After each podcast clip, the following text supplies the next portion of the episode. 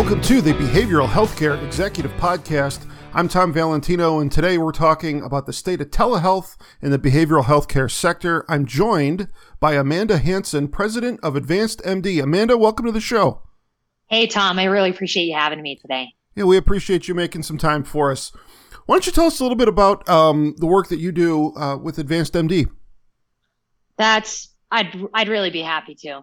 So Advanced MD, we are a medical software company. We aspire to be the heartbeat of healthcare, and we provide a comprehensive platform for physicians and providers to provide patient care when, where, and how they want. We service about 40,000 physicians and providers, with about 30% of those being in the behavioral health space. And I started personally, I started with the company back in 2006 as an intern in our finance department. And I have worked my way throughout the organization over the last 15 years, spending the last two years as president of the organization. So it's been a really great journey, 13 jobs, 15 years. And we really, we really love the healthcare sector and we love to provide, you know, that ecosystem for our clients. It's fantastic. You really know every single facet of the organization, working your way all the way up uh, through all those different roles. It has given me a unique edge for sure. That's great.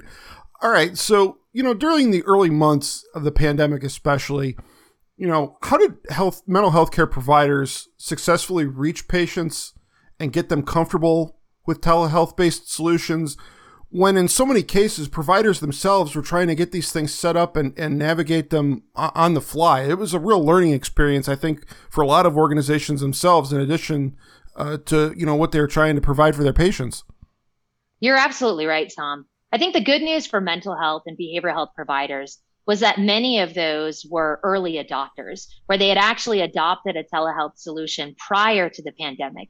At Advanced MD, we rolled out a telehealth solution, you know, three or four years before the pandemic happened. Well, we didn't see great adoption early on. It put us in a great position to have that service not only for behavioral health providers, but really for all physicians and providers to use. And so I think they were mental health and behavioral health providers were really uniquely positioned and that helped them quickly and effectively adapt to the new environment where people were staying home where they weren't able to meet in person. So you mentioned that you know it kind of made sense for behavioral health care providers to get in on this early. Do you see them uh, you know this sector as kind of almost as a, a canary in the coal mine for other uh, sectors of uh, the healthcare field uh, broadly in terms of implementing telehealth solutions? And were there lessons that other, you know, specific areas of healthcare could learn from what behavioral health was doing early on in the pandemic? I think that we can always learn from the early adopters. There's always missteps that take place, and then we learn what's important and what we need to do better going forward. So, absolutely, the behavioral health healthcare providers really led the way as the pioneers and other uh, specialists and other physicians were able to look at what had taken place to make better decisions. I think that you know many patients prefer telehealth visits and they continue to even as we come through the pandemic they continue to use the virtual convenient solutions.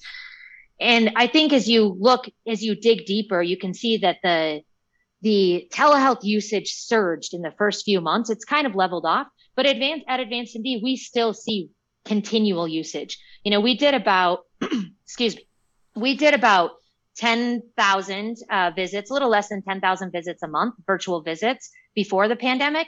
And then post that, we do about 200,000. And that wow. stayed pretty, that stayed pretty consistent.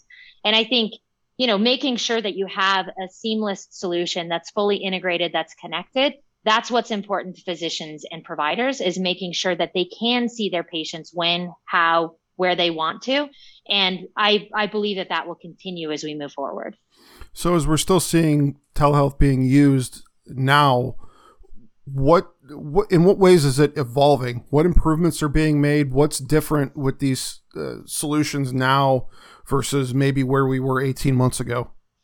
Yeah, well, it's interesting if you go back 18 months ago when many people didn't have a telehealth solution in place. I think some people were even using FaceTime, right? Which is not necessarily HIPAA compliant. It's not necessarily the direction you want to be. So I think adopting a HIPAA compliant, seamlessly integrated solution is the first step.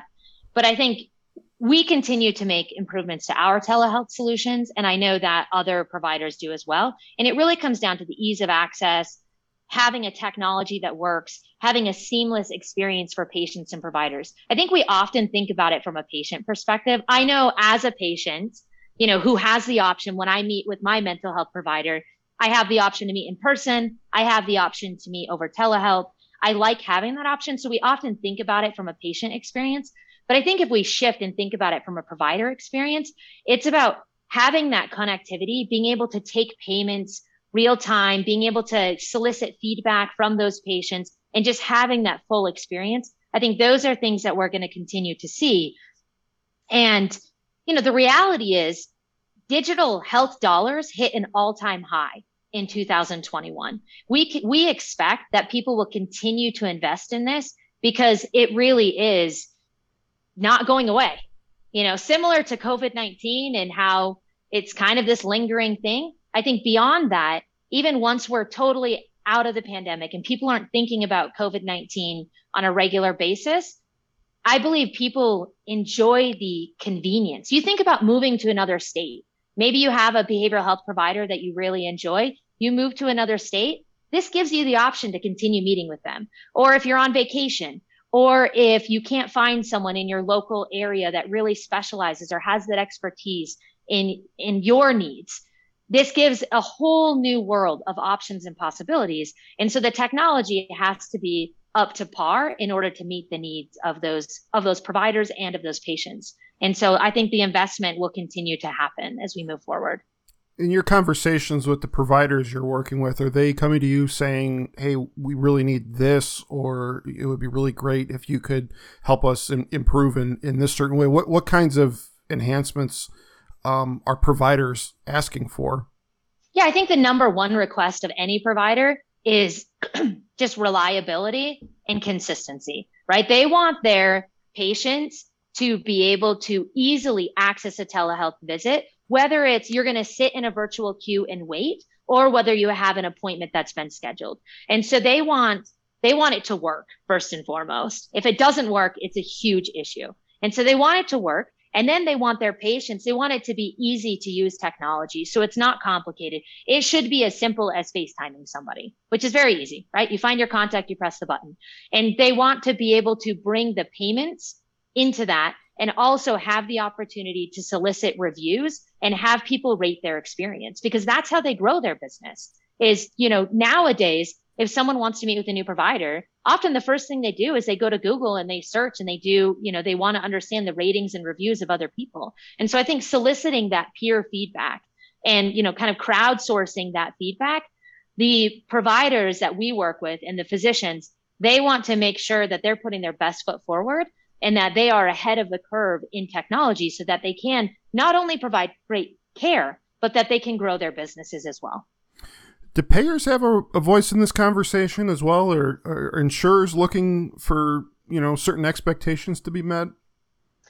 Yeah, I mean, you know, everyone. I think it's no hidden secret that the payer's number one goal is to find reasons not to pay, and so absolutely i mean they want to make sure that things are done at the at the right level and that you know the procedure codes the diagnosis codes what's happening is what should be happening to make sure that they're real valid visits which is which is valid i think ideally and i and i hope what we see in healthcare over the next 20 10 to 20 years is that we have a more seamless experience in providers and phys- physicians actually getting paid you think about any other service that you go you know, if I have house cleaners that, that come and help me clean my home, I'm going to pay, they do the service, they get paid real time.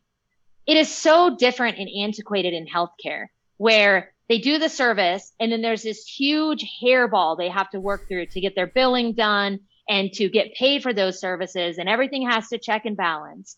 And, you know, ideally we could get payers to move towards real time payments where hey, everything meets these criteria. We have the technology, we have machine learning, we have artificial intelligence where they do the service and they see it in their bank account. Like that would be best case. I think, you know, one of the biggest challenges to that will be the payers and their resistance to paying. But I think that healthcare in general, we have a ways to go in terms of embracing technology and kind of catching up, if you will, to the rest of the, the other industries. It's the first time I've heard a hairball analogy on here. You're uh, you're making history. hey, you know what? I have a lot of hair, so I feel like I'm qualified to give a hairball analogy. I don't. Oh, oh boy. All right. So in the immediate future here, as we hopefully eventually start to move past the pandemic, possibly, what role do you see telehealth playing in behavioral health care? Yeah, I as I said earlier, I really believe that telehealth is here to stay. Sure. And I think the numbers that we've seen at Advanced MD absolutely support that. Where we did see a boon in the beginning, you know, we went from about 2% of our client base who had adopted telemedicine to 16% who had purchased it literally overnight in March. And just to set themselves up to be able to continue to see their patients we saw boon in the beginning, but we've seen level numbers every single quarter. We're doing, you know, 600,000 plus telehealth visits. And we expect that people will continue to enjoy that convenience. They'll continue to enjoy the ability to reach somebody virtually. If you think about anyone who is working in an office environment who got sent home, we've embraced overnight video conferencing. Certainly that's something that happened previously, but I think it was much easier to just pick up a phone and call someone. Or in some cases, a lot of business travel was taking place where people wanted to meet in person. Society has embraced Zoom, Microsoft Teams, Skype, all the different ways. And there's no reason that healthcare won't continue to do that.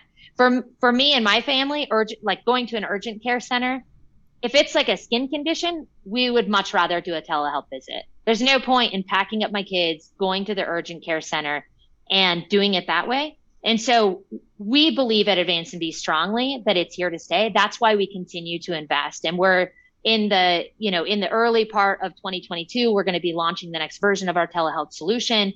And we're really excited for all of the enhancements and improvements that are coming with that and providing a more seamless, more connected experience for the providers that use it. And I think in technology in general, you're going to continue to see how things are going to be connected with, you know, the Apple Watch, smartwatches, other technologies that allow providers to see more real-time access to information and data. And I think through that data, that is going to help healthcare evolve and help ultimately help people be healthier, which is really the goal. Yeah, it's an exciting time. If we can get every stakeholder pushing in the same direction, there's some real exciting possibilities out there uh, for healthcare in general. Absolutely. Amanda, thank you so much for taking the time. Best of luck with uh, your launch there in early 2022. And uh, thanks again. Hey, really appreciate it. You have a good one. All right. As a reminder, you could subscribe to the BHE podcast on Apple Podcasts and other podcast listening platforms. And all of our past episodes are also available on our website, behavioral.net. Our thanks once again to Advanced MD President Amanda Hanson for joining us today. I'm Tom Valentino, and this has been the Behavioral Healthcare Executive Podcast.